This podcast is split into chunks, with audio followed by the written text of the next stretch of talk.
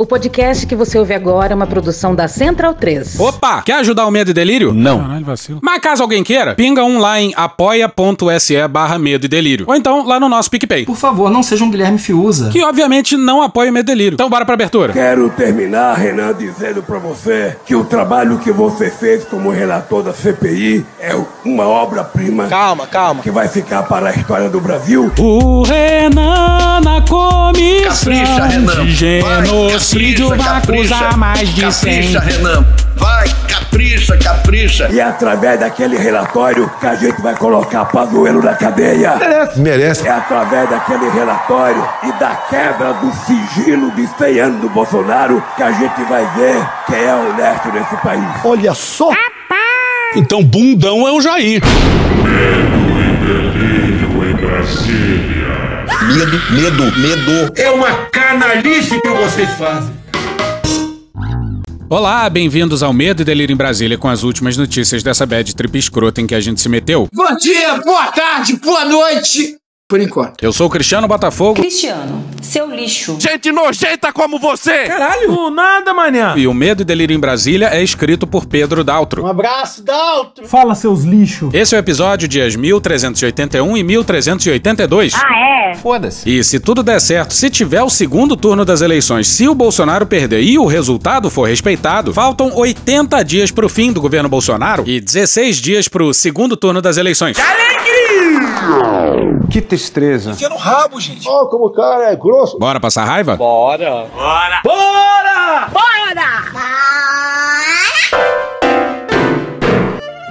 Bora. O poderoso Lira. I'm gonna make a manofra again with you. Hoje a gente não abre com D dois e Planet Ramp, não. Hoje a gente vai de Pink Floyd. Hey, Daddy, what the fuck live for me? Que porra é essa? Que faz, hein, Brasil? A gente foi de Gilberto Gil cantando na ONU. Secretary-General Kofi Annan, where are you? Come on stage. Pro sanfoneiro mandando um Pink Floyd pro Lacombe e pro Constantino na Rede T V. Presidente, deixa que eu experimento pra garantir que não tá envenenado. Oh. Pois bem, hoje é mais um episódio com o dono da porra toda, Arthur Lira. Pra quem não ouviu, a gente recomenda o episódio dias mil trezentos e setenta e quatro e mil trezentos e setenta e cinco, cujo título é Alguém Tem Que Parar o Fim do Bill. E aproveitamos pra falar que a gente não vai mais usar essa vírgula. É a cultura da lacração, é a cultura do cancelamento. Porque o autor da frase destilou um racismo terrível numa entrevista por aí. Portanto, a vírgula está cancelada. Pois bem, o Lira deu uma entrevista de cinquenta minutos pro U O L. E eis um bom retrato do dono da porra toda. Eu não tenho acesso, eu não sei pra onde vai o dinheiro desse tal orçamento secreto. As entrevistadoras são a Fabíola Cidral, a Carla Araújo e a Camila Tortelli. Quem abre a entrevista é a Fabíola. Em relação a essa questão do projeto que vai, que quer criminalizar as pesquisas eleitorais, os institutos de pesquisa. Nessa hora aí já dá pra ver que o homem que é forte lá em Brasília é Arthur Lira, é foda, eu vou dizer por quê. O homem é forte em Brasília. Tá puto, balançando a cabeça negativamente. Calma. Essa é uma reportagem que saiu no jornal Folha de São Paulo, é, tá publicada aqui no U O L também hoje, nesse momento, é nossa manchete, falando sobre esse projeto e até uma possível manobra uh, do senhor para que esse projeto seja seja aprovado o quanto antes, seja colocado em votação o quanto antes. Queria entender que manobra é essa e se esse projeto pode ser aprovado, votado é, nesses próximos dias. Diz aê, diz aê, Arthur Lira. Bom, Fabíola, primeiro eu queria muito tranquilamente, muito tranquilamente pedir respeito às conversas, às negociações, às discussões do Legislativo. Muito tranquilamente. Mas, tranquilidade. Muito tranquilamente, muito tranquilamente. Gases, alguns fatais. É verdade. Pois é, daí em diante o Lira vai ditar o ritmo da entrevista. E a culpa nem é das entrevistadoras não, mas do entrevistado. Aqui nós não fazemos manobras. Aqui nós não fazemos manobras. Com certeza. O sujeito manobra até o S T J. Vide a operação contra o atual governador de Alagoas, que disputa o segundo turno e é rival do Lira. De novo, não é rival do nome dele, mas essa questão aí fica mais pra frente. Aí o cara não vai manobrar na Câmara, que ele preside? Porra. É, o Lira é foda. Nós temos projetos que tratam de determinados assuntos assuntos que são discutidos à exaustão com os líderes partidários e seus deputados que são colocados em votação. É muito ruim, você usou dois termos muito infelizes, me perdoe, criminalização de pesquisas e manobra. Então, me permita, é, nós tivemos um histórico nacional, regional, estadual de erros, de novo, reincidentes de muitas pesquisas. Então, nós não estamos querendo criminalizar a ação das pesquisas, nós estamos discutindo a regulamentação. É meu pau em sua mão. Oh. Regulamentar pesquisas? Sim, sim, sim. Regulamentar a mídia? Não, não, não. Por que será? E o Lira falou sim, criminalizar. Olha a entrevista dele que a gente usou no episódio mais recente sobre o presidente de fato da República, né? Bom, também quem cuida é o Lira. Daniele Brant e Matheus Teixeira no dia seis na Folha. Abre aspas, alguns projetos tratam de organização de prevenção. Outros projetos tratam de prazos para que as pesquisas deixem de ser divulgadas antes das eleições. Então, tudo isso vai ser juntado, principalmente com responsabilização civil, penal. Penal, penal. Não. Fecha aspas. O presidente da Câmara afirmou que alguns projetos tratam, inclusive, de prisão. Aham. Abre aspas, nós temos que analisar a responsabilidade objetiva de quem seria. Se seria o dono da empresa, o estatístico, o matemático, fecha aspas. Não sei. Aí o problema é a escolha de palavras da Fabíola. Não fode, porra! Ali, a metodologia de pesquisa pode sempre ser questionada, mas não tem como pesquisa amostral nenhuma cravar com certeza absoluta, mesmo na margem de erro, o resultado das urnas. Mas elas sim formam um retrato e formam um filme ao longo do tempo. E isso ajuda sim na tomada de decisão, que melhore-se a metodologia, mas não criminalize. Pô, quem é que vai fazer pesquisa pública se há a possível consequência de ser preso, multado ou banido do negócio? E aí fica parecendo que é má fé, que é uma medida intimidatória. Abre aspas, então uma empresa dessas tem que ficar banida de fazer pesquisa, de publicar a pesquisa, de trabalhar por oito anos, como quem fica quem faz mal feito na administração pública, fecha aspas. Olha só. O sujeito que desviou duzentos e cinquenta milhões em rachadinha em Alagoas e que toca com a sua mão de ferro bilhões de orçamento secreto. Esse cara tá preocupado com o mal feito. É tipo o Bolsonaro denunciando quem compra imóvel em dinheiro vivo. E voltamos a dizer, as pesquisas que mais erraram foram as que davam Bolsonaro em primeiro lugar. Cala a boca, eu não perguntei nada. E as pesquisas acertaram todos os candidatos dentro da margem de erro, menos o Bolsonaro. Tem um fio muito bom do Leonardo Rossato mostrando como houve muito mais idosos votando. De setenta anos pra cima, a abstenção foi muito, muito menor em relação às outras faixas etárias. O comparecimento foi bem maior. E esse grupo etário tende a votar mais no Bolsonaro. Isso pode ter a ver com esse lance de comprovante de votação servindo como prova de vida pro I N S S. Acontece que, nos dias anteriores à eleição, se espalhou por aí... Em cima de informações. O meu funciona. Que a prova de vida só valeria se a pessoa votasse vinte e dois. Eu acho que até o fake news é válido, com todo respeito. Vale dar uma olhada no fio lá do Leonardo Rossato. O Pedro vai repostar lá no Twitter. Mas sigamos com o Lira. Como é forte Brasília. Lira fala, fala e diz que tudo vai ser feito às claras. Aham, Cláudia, senta lá. Nós não queremos, não faremos nada no Congresso Nacional, é, como nunca fizemos, na calada da noite ou com manobras, não. O Lira já cansou de aprovar projeto no meio da noite. É o maior manobrista de Brasília. Manobra mais que o Eduardo Cunha. O Lira não parava de falar aí. Mas, presidente, o senhor estava falando que tá um erro usar a palavra criminalização. Mas nós mesmos entrevistamos uh, o Ricardo Barros, deputado, falando justamente disso. A ideia é que o responsável pela pesquisa possa ser preso uh, caso ele divulgue uma pesquisa que não saia com o mesmo resultado que saiu nas urnas. Bom, o senhor é político há muito tempo, o senhor vem de uma família política. Deixa eu só concluir, deixa eu só concluir a pergunta. Porque o senhor falou que eu... Você não me deixou, você não me deixou concluir a minha resposta, você me interrompeu. Tá, e está levando para um caminho que eu estava tentando explicar. Uhum. Lembrando que o Ricardo Barros é o líder do governo na Câmara. E como já dissemos em episódio recente sobre o Lira, deram o salve lá em Brasília. O Ricardo Barros falou, o Lira falou, o ministro da Justiça não só falou como abriu inquérito. O Xandão suspendeu esse inquérito. Mas a gente não vai dar moral pra esse rapaz que aceitou sentar na mesa. Não. Tá fazendo mais nada do que a obrigação dele. Não fez mais do que a sua obrigação. Vou esquecer disso jamais. Calma. Poxa. E Lira tenta explicar o inexplicável. Diz que jamais se falou em prisão. Mentira. E... Só pra eu entender um pouquinho, é, pra ficar claro pro leitor, que eu acho muito importante isso que o senhor tá falando. É, o senhor, então, é contra a prisão do responsável pela pesquisa? Não, eu não, eu não seria contra... se a gente tivesse como comprovar a responsabilidade objetiva dele. O sujeito espancou a mulher, tem relatos da babá, tem corpo de delito, recebeu milhões de funcionários da Assembleia Legislativa de Alagoas na própria conta bancária. É laranja de si mesmo. E tá aí, preocupado com a responsabilidade objetiva alheia. Vivemos a hipocrisia. Os caras discutem a possibilidade da aplicação da lei de improbidade administrativa somente com dolo comprovado. E aí aventam a possibilidade de punir estatísticos porque os modelos não representaram a realidade das urnas. Ah, ah merda! Agora a pergunta da Carla Araújo. Uma pergunta curtinha, mas em relação à questão que a Fabíola colocou da manobra, que o senhor também questionou a, a palavra manobra, é, a, a, a, a Folha coloca que o senhor é, vai a pensar uma proposta num projeto que já estaria pronto para votação, ou seja, pulando as comissões. Essa é uma das ideias? Está é, na mesa essa possibilidade para votar Fabíola, ainda essa semana? Carla. Para votar Fabíola. ainda essa semana? Carla, Carla, Carla. Porra. Fabíola, não. Existe regimento, o regimento tem... É... saídas regimentais para que a maioria se posicione. Manobra!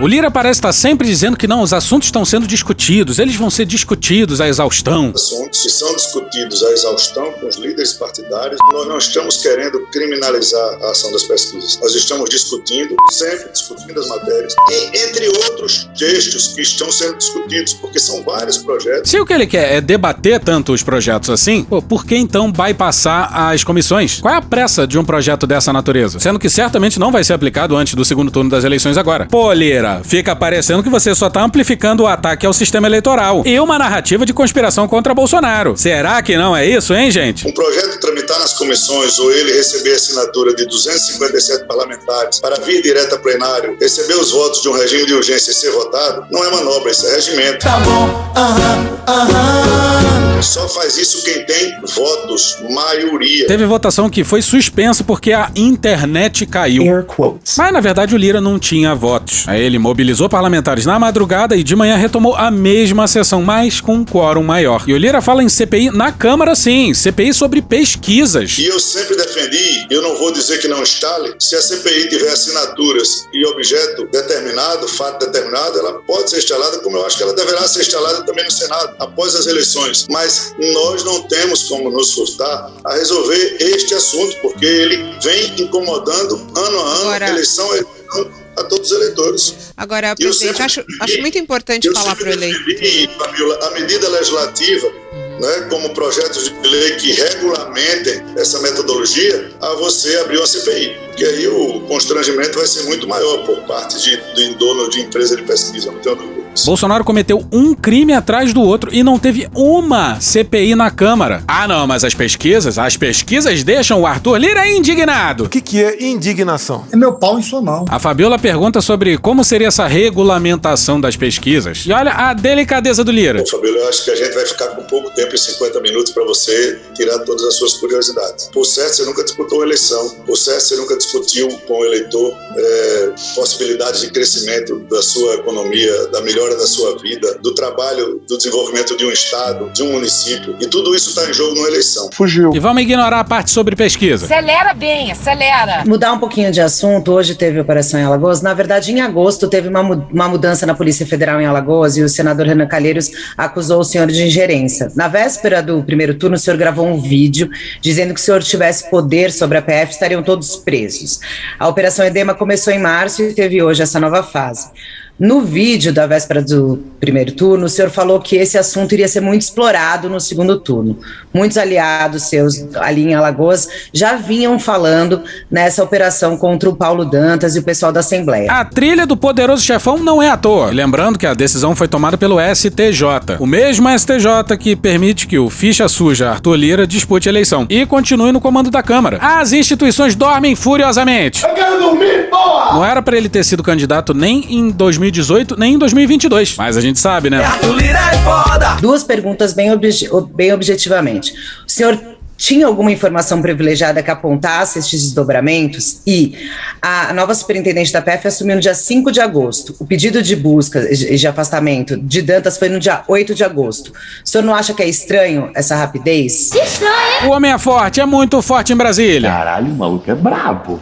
Cara, presta atenção no que eu vou te dizer. É um discurso muito, muito mafioso. Alguém tem que parar o Lira. Primeiro estão querendo politizar uma situação que no Brasil ninguém controla, e vocês sabem disso. Lembrando que o governador alagoano, afastado do cargo pelo S T J ontem, foi denunciado por rachadinha na Assembleia de Alagoas. O mesmo crime do Arthur Lira. Suco de Brasil. Eu tive um evento político num determinado município de Alagoas, que foi usado aqui numa entrevista pelo senador Renan, inclusive eu estou processando e a U O L, desculpem, né, vocês sabem disso, porque eu estive num dia, no outro teve uma operação da Polícia Federal contra esse prefeito e o senador tentou fazer ilações de que tinha envolvimento meu, quando não há e não haverá nunca nesse sentido. Essa operação Edema, quem vive em Alagoas, qualquer político de Alagoas, sabia que mais dia menos dia ela ia acontecer. Ela aconteceu, Carla, com ordem expressa do S T J, não da Polícia Federal, não do superintendente A, o superintendente B. O mesmo S T J do alagoano Humberto Martins, que dorme sobre o processo do Lira. Esse aí vai ser o primeiro pedido de vista centenário. E olha como o S T J recebeu a decisão da ministra Laurita Vaz. Rafael Moraes Moura, na coluna da Malu Gaspar no Globo, no dia doze.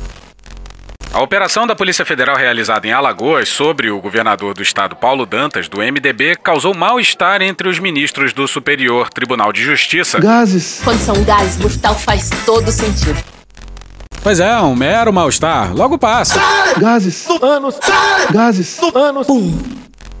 Quatro ministros da corte, ouvidos reservadamente pela equipe da coluna, manifestaram receio com a repercussão do caso para a imagem do tribunal em plena campanha eleitoral.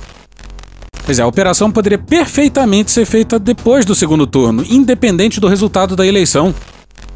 Dois deles foram mais diretos. Manifestaram perplexidade... Ou mesmo...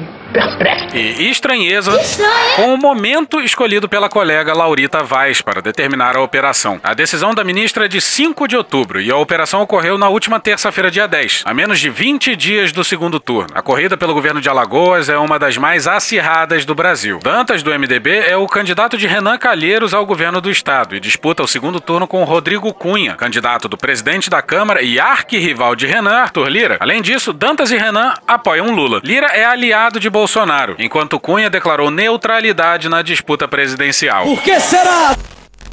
Pois é, senhoras e senhores, o candidato do Lira não declara apoio público ao Bolsonaro. Sabe como é que é, né? Pega mal pelas bandas de lá de Alagoas. Apesar do mal-estar, porém, a avaliação de dois dos ministros ouvidos pela equipe da coluna e que estarão no julgamento de quinta é que a Corte Especial deve sim confirmar o afastamento do governador devido à gravidade das acusações. Pois é, no fim das contas, o que a Laurita fez acabou valendo a pena. O segundo turno estava muito mais pro atual governador do que pro aliado do Lira. Dantas obteve quarenta e seis vírgula sessenta e quatro por cento dos votos válidos no primeiro turno em sua campanha pela reeleição, ante vinte e seis vírgula setenta e nove por cento de Rodrigo Cunha, do União Brasil. Mas voltemos pro Lira. Infelizmente, eu nem tenho nenhuma ligação com o superintendente que entrou e que saiu, nem tenho nenhuma ligação com esse superintendente que não entrou. Assim como ele não tem qualquer relação com o juiz do S T J de Alagoas que suspendeu o processo e jogou pro S T J em Brasília. O homem é forte em Brasília. Lira também não tem qualquer relação com o ministro alagoano do S T J, Humberto Martins. O homem, na verdade, não é nada forte em Brasília, não. Não conhece ninguém, conhece pouca gente. Vocês não podem esconder o fato de que essa operação aconteceu. Ela deve ter gravidades e, por acaso, fatos que estão aí no sigilo de segredo de justiça, que uma ministra do S T J dá uma decisão de afastar um governador num período eleitoral, deve ter muita coisa séria. Pois é, muita coisa séria. Disse o acusado de desviar duzentos e cinquenta milhões em rachadinhas na Assembleia de Alagoas e que recebia parte da grana na própria conta bancária. Sou ousado! E que enriqueceu sendo deputado federal. Nos últimos quatro anos, esse gênio das finanças... Gênio! Dobrou de patrimônio. De patrimônio declarado, né? E olha a sinceridade sobre os impactos na eleição. Se essa operação tivesse acontecido, por exemplo, no primeiro turno, talvez o governador nem no segundo turno estivesse. É, podia ter vindo antes, né, Lira? Quase soa como reclamação. Você acha correto, por exemplo, porque tá, tá se investigando crimes passados, né? Aí tem uma operação não, agora não, não, em período não, eleitoral. Você não pode afirmar isso porque nem eu nem você sabe. Nem, nem, nem que não tem, nem que tem. Porque na decisão pode ter que os crimes são continuados. Não é fato normal, Carla, um afastamento de um governador, muito mais no período eleitoral. Então vamos aguardar o desenrolar da votação no S T J. Ninguém comemora um fato desse, ninguém trabalha para um fato fato desse. Ah, sim, ninguém trabalhou pela delação do Palocci em dois mil e dezoito, né? Isso é mentira, vocês sabem disso. É importante que se diga e que se vá a fundo com relação a isso. O senador Renan gosta de politizar, gosta, talvez ele tenha tido mais informações do que eu para estar com medo de operação da Polícia Federal. Vagabundo, é você que roubou é dinheiro do pessoal. Imagina Renan Calheiros na presidência do Senado. Agora imagina a harmonia entre as casas com uma reeleição do Lira para a presidência da Câmara. Uma grande confusão. Aí sim a gente acredita nesse papo de pesos e contrapesos. Estou no limite, Brasil. E vamos passar pro próximo tópico da entrevista. Não é preciso mais barganhar apoio em troca de um ministério, porque eles têm as emendas impositivas, eles têm o R P nove e têm o fundo partidário, ou seja, eles conseguem ficar na oposição ao governo. Então essa é outra parte de emenda, ajuda a acalmar o parlamento. A Camila Tortelli faz a pergunta. Presidente, eu queria entrar num outro assunto agora, que é um assunto que inclusive o senhor falou que gostaria muito de falar esse ano, que é a questão do orçamento. Eu acredito que foi a primeira entrevista que o senhor deu depois da eleição, o senhor chamou o orçamento secreto, as R P nove, que são as emendas de relator, de orçamento municipalista, fazendo uma defesa sobre a autonomia do Congresso em relação a essa fatia que está cada vez mais importante dentro do orçamento, já que a gente tem pouco dinheiro para investir no Brasil. Dentro desse nome que o senhor deu, de orçamento municipalista, eu queria saber o que o senhor responderia por um prefeito das milhares de cidades que não receberam um real desse, desse orçamento esse ano e no ano passado. Bom, o fato do Lira ter batizado o orçamento secreto de orçamento municipalista é de um didatismo impressionante. Você pega o dinheiro do cofre federal e municipaliza. Eu acho um absurdo isso aí. Ao invés dos ministros decidirem investimentos de médio, longo prazo para resolver gargalos, pelo menos é assim que deveria ser num governo razoável, é tudo decidido por interesses eleitorais, como disse o Lira, municipalistas. O dinheiro agora serve para construir base eleitoral para deputado e vereador. Não tem como não dar errado. Vai dar errado. E sempre houve emenda parlamentar. O problema não é a emenda parlamentar, o problema é a proporção absurda que isso tomou, e tudo ao absoluto arrepio da lei, sem qualquer transparência e planejamento. Já se gastava errado, mas agora a gente está literalmente queimando dinheiro. Como fica isso? Primeiro, Camila, que você não tem, eu espero, esse dado de que milhares e milhares de cidades não receberam. O áudio dá uma falhada, mas ele diz que não dá pra saber se milhares de cidades não receberam. Como é que não é secreto, né, Lira? Se não tem como saber quem recebeu e quem não recebeu. Se milhares e milhares, se milhares e milhares de cidades não receberam, com seiscentos parlamentares discutindo e votando e indicando, você imagine com um ministro só decidindo. Esse governo militar prometeu menos Brasília e mais Brasil, mas... Puta que pariu! E não, não são quase seiscentos parlamentares debatendo pra onde vão os dezesseis bilhões de reais. É o relator, escolhido pelo Lira, controlando a porra toda e comprando apoio parlamentar. A partir do momento que um presidente da República compra parlamentares pra votar de acordo com o seu interesse, esse presidente está interferindo no livre exercício do poder legislativo. Ele está infringindo o artigo oitenta e cinco, inciso dois da Constituição. E quem confessou isso foi o Lira ao comparar o orçamento secreto ao mensalão. Olha só o que, que ele falou numa entrevista recente. Tá na matéria do Luiz Felipe Barbieri, no dia três de outubro, no G um. Abre aspas, é orçamento feito pelos parlamentares ou voltar para a época do mensalão. São as duas maneiras de se cooptar apoio no Congresso Nacional. Eu prefiro o orçamento municipalista. A Toleira fundou o municipalismo federal. Tem que respeitar o rapaz. Ou seja, vocês percebem a loucura? O sujeito que controla o orçamento secreto compara esse mesmo orçamento a um episódio de corrupção. Episódio esse que é troco de café perto do orçamento secreto. E diz que é cooptação de apoio sim, sem nem corar o rosto. Porque esse recurso não foi inventado. Camila, esse recurso sempre houve no orçamento da União. É importante que a gente faça. E eu, como disse, estou à disposição para tantos quantos debates, inclusive debates de cinquenta minutos só sobre orçamento. Pois é, ninguém diz que o recurso não existia. A questão é que a destinação cabia ao Executivo Federal, responsável por articular os investimentos em nível nacional. É por isso que existem as três esferas de poder. O município cuida do município, o Estado cuida de todos os municípios e o governo federal cuida de todos os estados. Achar que uma discussão no gabinete do Lira para indicar bilhões ao arrepio dos requisitos constitucionais de transparência e de publicidade é melhor que o governo federal decidindo é a mais absoluta insanidade. E olha que já estamos no governo mais louco da história. Enquanto isso, o S T F dorme furiosamente. Eu quero dormir, porra! Mas só um adendo sem interromper o senhor. Eu defendo, eu defendo o orçamento, Camila, porque a R P zero nove, que foi votada em dois mil e dezenove, ainda na gestão do Rodrigo Maia, com todos nós votando a favor no plenário, ela vem evoluindo. Não mete essa... Pois é, foi feito na época do Maia, mas era diferente e não era secreto. Com Lira e o General Ramos na articulação política, a coisa mudou de figura e choveu, foi bilhão. Ele não é secreto porque todos vocês sabem para onde vai. Você já está dizendo que uns receberam, outros não. Eles mentem. Mentem na cara dura. Mentem sem ter vergonha de mentir. Ele tinha acabado de falar que a Camila não tinha como saber. Flashback. Primeiro, Camila, que você não tem, eu espero, eu espero, eu espero esse dado de que milhares e milhares de cidades não receberam. End of flashback. Bom, é óbvio que é secreto. Quem descobriu isso aí foi o Breno Pires e o pessoal do Estadão. Todas as emendas, elas são cadastradas no sistema. Cadastrada no sistema, mas o sistema também é secreto. A Rosa Weber, lá atrás, pediu essas informações cadastradas para o Senado, justamente porque elas não foram tornadas públicas. E o Senado precisou de mais tempo. Olha só essa matéria da Raíssa Mota, no dia dezesseis de março de dois mil e vinte e dois, no blog do Fausto Macedo, no Estadão. A Advocacia-Geral do Senado alega que a falta de um banco de dados organizado dificulta a reunião das informações. Por que será? O documento diz ainda que será necessário interlocução com o relator-geral do Orçamento de dois mil e vinte. O senador Márcio Bittar, do M D B do Acre, relator-geral do Orçamento de dois mil e vinte e um, comunicou na semana passada ao presidente do Senado, Rodrigo Pacheco, do P S D de Minas Gerais, que precisaria de mais tempo para levantar as informações devido à complexidade da tarefa. Para que essa, essa ansiedade? Essa angústia. A pressa não se justifica.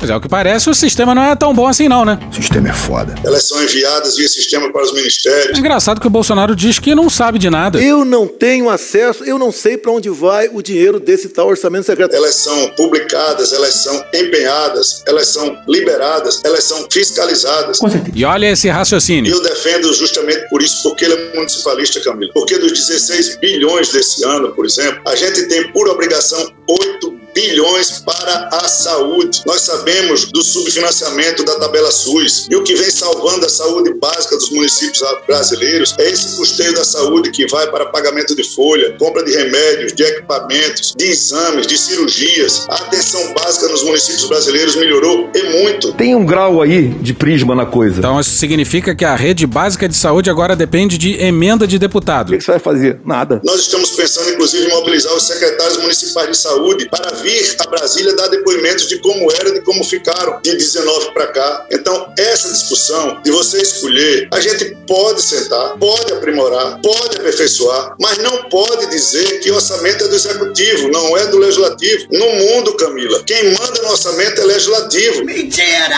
É a mentira dele. Mesmo em casos em que o legislativo tem o maior poder, tudo é feito às claras, com informações tornadas públicas. Nos Estados Unidos, o executivo faz o orçamento, o legislativo faz emendas e quem executa é o executivo, óbvio. Não é o que tá acontecendo aqui, né? Vem fodendo! E mais uma vez, vamos dizer, esse governo militar abriu mão de controlar o cofre por motivos de serem incapazes de governar. É bem possível, se eles ficassem vinte anos no poder, pelo amor de Deus não, e no vigésimo ano ainda não saberem como fazer uma L D O. E olha o recadinho pro Lula. Quando eu vejo um candidato dizer que vai acabar com o orçamento, ele quer interferir na institucionalização dos poderes. O senhor Rolando Lera. Alguém saberia dizer o que, que seria a institucionalização? Institucionalização dos poderes? Isso aí deve ser um bando de general sendo rendido por ele, pelo Lira e pelos seus aliados. Olha só. Bora pro Breno Pires no dia sete de outubro na Piauí. Congresso que emerge das urnas com um perfil mais à direita não se explica apenas pela nova onda do bolsonarismo. É também resultado da colheita do orçamento secreto. Quando o couro comer pra valer, se vocês vão se deixar seduzir por discurso do Centrão ou se vão se manter firme e forte Bolsonaro. Para chegar à expressiva marca de duzentos e cinquenta e sete deputados, os principais partidos do Centrão, P L, Republicanos, P T B, União Brasil, P S C, P P e Patriota, contaram com mais de seis vírgula dois bilhões de reais de recursos das emendas de relator. Uma bolada que ajudou a garantir a reeleição de pelo menos cento e quarenta parlamentares. Mostra um levantamento exclusivo da Piauí. Esse valor é superior aos cinco vírgula sete bilhões de recursos do fundo eleitoral distribuídos entre todos os partidos. Compreende a merda. Só no P L de Bolsonaro, sessenta deputados reeleitos puderam destinar às suas bases um vírgula seis bilhão de reais, vindo das emendas de relator. Indo além do Centrão, o orçamento secreto também ajudou na reeleição de cinquenta e oito deputados de partidos como M D B, P S D, P S D B e Podemos, que são independentes, mas na prática atuam mais como situação do que como oposição a Bolsonaro na Câmara. E é por isso que o Lira só não se reelege para a presidência da Câmara se acontecer uma tragédia. E olha que a matéria versa sobre uma parte da grana empenhada no orçamento secreto. A quantidade de parlamentares reeleitos com uma mãozinha invisível no orçamento e os valores que eles tiveram à disposição certamente são maiores. A base de dados analisada pela Piauí só leva em conta dezenove bilhões de reais, dentro de um valor global de quarenta e cinco bilhões de reais já empenhados, ou seja, reservados para gasto, restando ainda outros oito bilhões de reais a empenhar até o final do ano. Bolsonaro descobriu que falta dinheiro para pagar as contas do governo nos últimos meses do ano. E aí bloqueou alguns bilhões do Lira e companhia. E por isso o Lira tá puto. Mas isso fica para outro episódio. E eis aí uma boa explicação da evolução do orçamento secreto.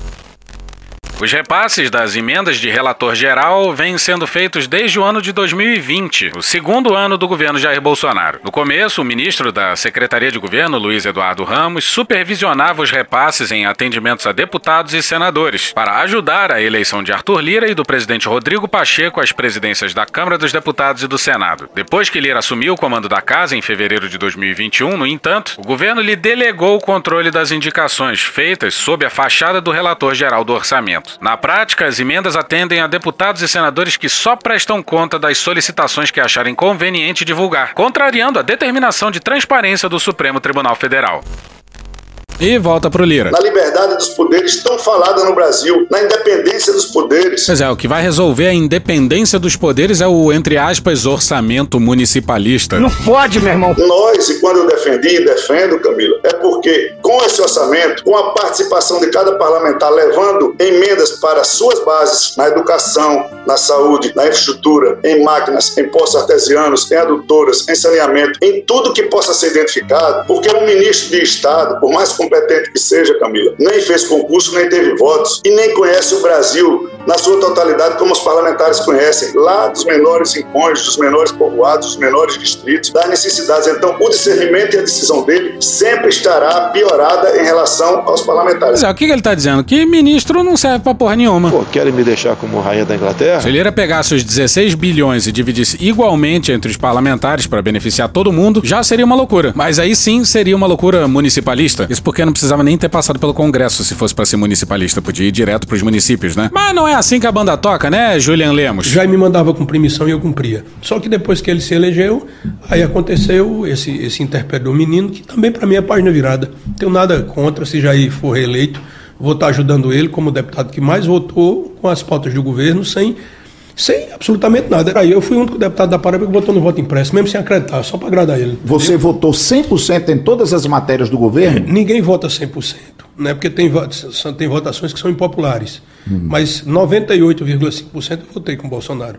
Hum. E os que votaram aqui na Paraíba, todos eles receberam muito benefício. Aqui não tem ninguém por amor por Bolsonaro. Aqui todo mundo recebe. Dessa muito. Galera que está dizendo aí que é bolsonarista agora? Todo mundo recebe muito alto. Pra tá recebe o que? É verba do governo? Recebe tudo que um prestígio de um presidente pode dar. E mais, só tem duas maneiras de você fazer base no Congresso Nacional com o atual sistema de coalizão, Camilo. Ou se mantém o orçamento para que o parlamento tenha independência de escolher e de participar, ou nós vamos voltar para o mensalão, a compra de partidos e parlamentares, ou nós vamos voltar para a entrega de estatais, ou nós vamos voltar para a entrega de ministérios completos para os partidos. É espantoso que o Lira não tenha se tocado do absurdo e continue comparando o orçamento secreto a um esquema de corrupção, que é o que é, né? Ao estabelecer essa relação ou é um ou é outro, o Lira confessa um inconfessável. E o que mais pega pra gente nessa quadra da história é a absoluta indiscrição. Isso nós já vimos que não funciona, Camila. Presidente, então, o que é, a gente só... tem que fazer, Fabíola, um minuto só pra terminar, Camila, claro. É tentar, e eu acho que com muita transparência, trazer todo mundo pro debate e dizer, olha, o modelo é esse, ele nasceu desse jeito, já evoluiu até aqui nisso, e pode ser melhorado, pode ser aperfeiçoado. Agora, retroagir é um erro, e eu não não acho que o Congresso, sob hipótese nenhuma, vai discutir essa possibilidade. Pois é, por que que os parlamentares iriam abrir mão de dezenas, de centenas de milhões para suas bases eleitorais? Só uma questão, que o senhor falou que sempre existiu, mas ele não era dessa proporção. E daí uma outra questão. Ele era maior, Camila, você não sabia, nem sabe. Caralho! Uma outra eu, questão. Eu, eu posso me afirmar que um relator geral chegava no ministério e dizia, eu estou aqui com emenda de dois bilhões, ministro, você fica com quinhentos mil, me dá um bilhão e meio. Nem você, nem eu, nem parlamentar nenhum, nem governo fiscalizava. carimbava. Esse recurso, se não for de R P zero nove carimbado, ele vira R P zero dois, fica discriminado, ele fica sob comando do executivo. E, de novo, um ministro vai dizer quais são as políticas públicas, para onde manda e quem corrige. Não é o jeito correto, Camila. Pois é, e é inacreditável como Lira confessa que tirou muito, muito poder dos ministros do governo Bolsonaro. Eu não sou contra você aperfeiçoar, mas eu sou contra você criminalizar o que você não entende, você discutir o que você não conhece. Então,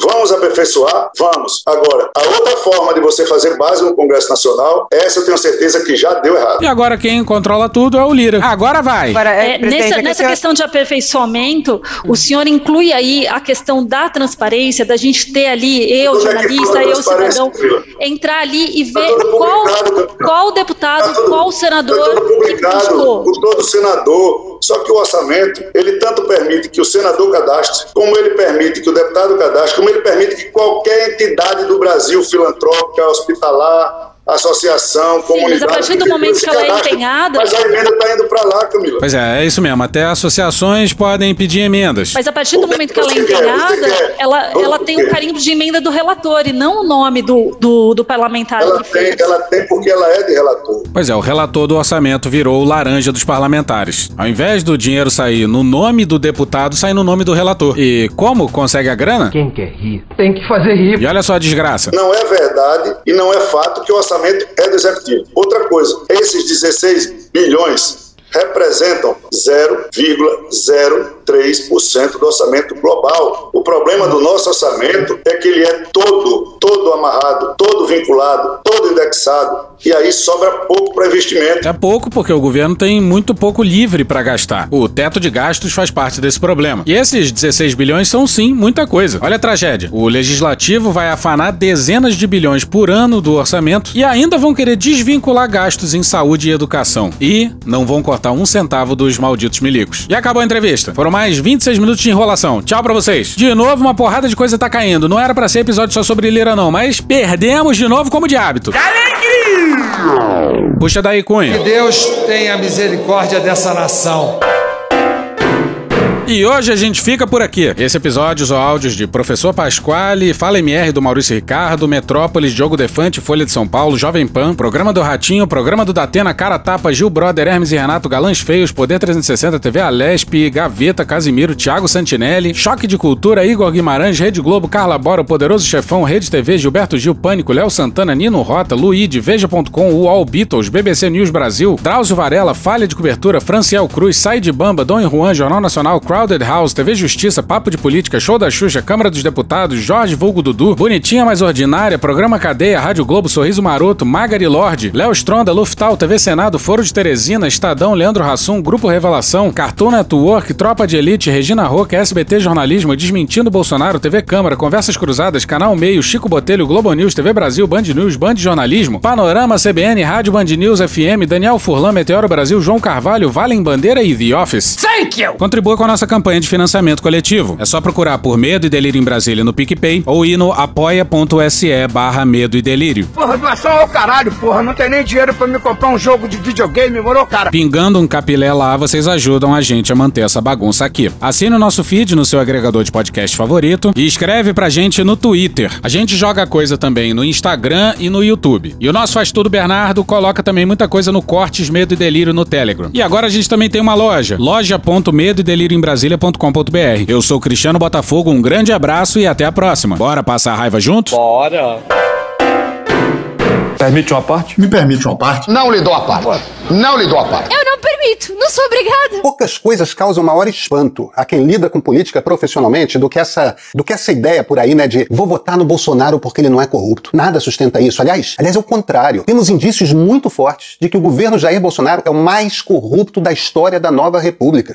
Temos sinais igualmente fortes de que, pessoalmente, na pessoa física mesmo, Jair Bolsonaro é o homem mais corrupto que presidiu o Brasil. Talvez ele dispute com Fernando Collor, que, aliás, é seu aliado. Parece irreal? Vamos, vamos trabalhar só com números. O mensalão, durante o governo Lula, Lula servia para comprar base parlamentar. Saiu por cento e um milhões de reais. O orçamento secreto durante o governo Jair Bolsonaro serve para comprar base parlamentar. Desde dois mil e vinte já soma quarenta e cinco bilhões de reais. Mesmo que a gente compare com o Petrolão, tá? No total foram desviados lá seis bilhões de reais da Petrobras. Vamos para a pessoa física? Lula é acusado, acusado de ter ganho dois imóveis de empreiteiros, um sítio em Atibaia e um triplex no Guarujá. Bolsonaro e família compraram cento e sete imóveis, cinquenta e um deles com dinheiro vivo. Mala mesmo, sabe? Mala cheia de dinheiro. A gente sabe disso porque está no contrato de compra e venda ali, registrado no cartório, que as notas tiveram de ser contadas uma a uma. Foi o que mostrou Juliana Dalpiva no U O L. Só uma das mansões compradas pelo clã Bolsonaro, uma delas, dá duas vezes o valor do tal triplex do Guarujá. Vem cá, na boa, que tipo de gente compra imóvel em dinheiro vivo? Puta que pariu. Porra. Porra. Porra. Porra. Putinha do Bozo. Problemas. Pornô. Pornô. Paralelepípedo de craque. Paralelepípedo de craque. Paralelepípedo de craque. Frente Putin. Frente Putin. Frente Putin. Frente Biden. Frente Biden. Frente Biden. Frente Lula. PowerPoint. Presidente, por que sua esposa Michele recebeu oitenta e nove mil de Fabrício Queiroz? Parte terminal do aparelho digestivo. Pum. Que bom do bom. Agora, o governo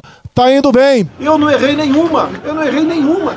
Zero. Porra. Será que eu tô errando falar isso daí? Não tem como não dar errado. Vai dar errado. Tem tudo para não dar certo. O cu dilatado. Lula ou Bolsonaro? Qualquer pessoa me perguntar Satanás ou Bolsonaro, eu vou responder Satanás. A verdadeira polarização é entre os que querem o direito de viver e os que querem o direito de matar. De que lado você tá? A verdadeira polarização é entre o meu pau e a sua mão. Polarização é meu pau e a sua mão. Sempre importante frisar. Ô, glória. E no final do arco-íris tem um baldinho de cerveja gelada. Foda-se. Acabou.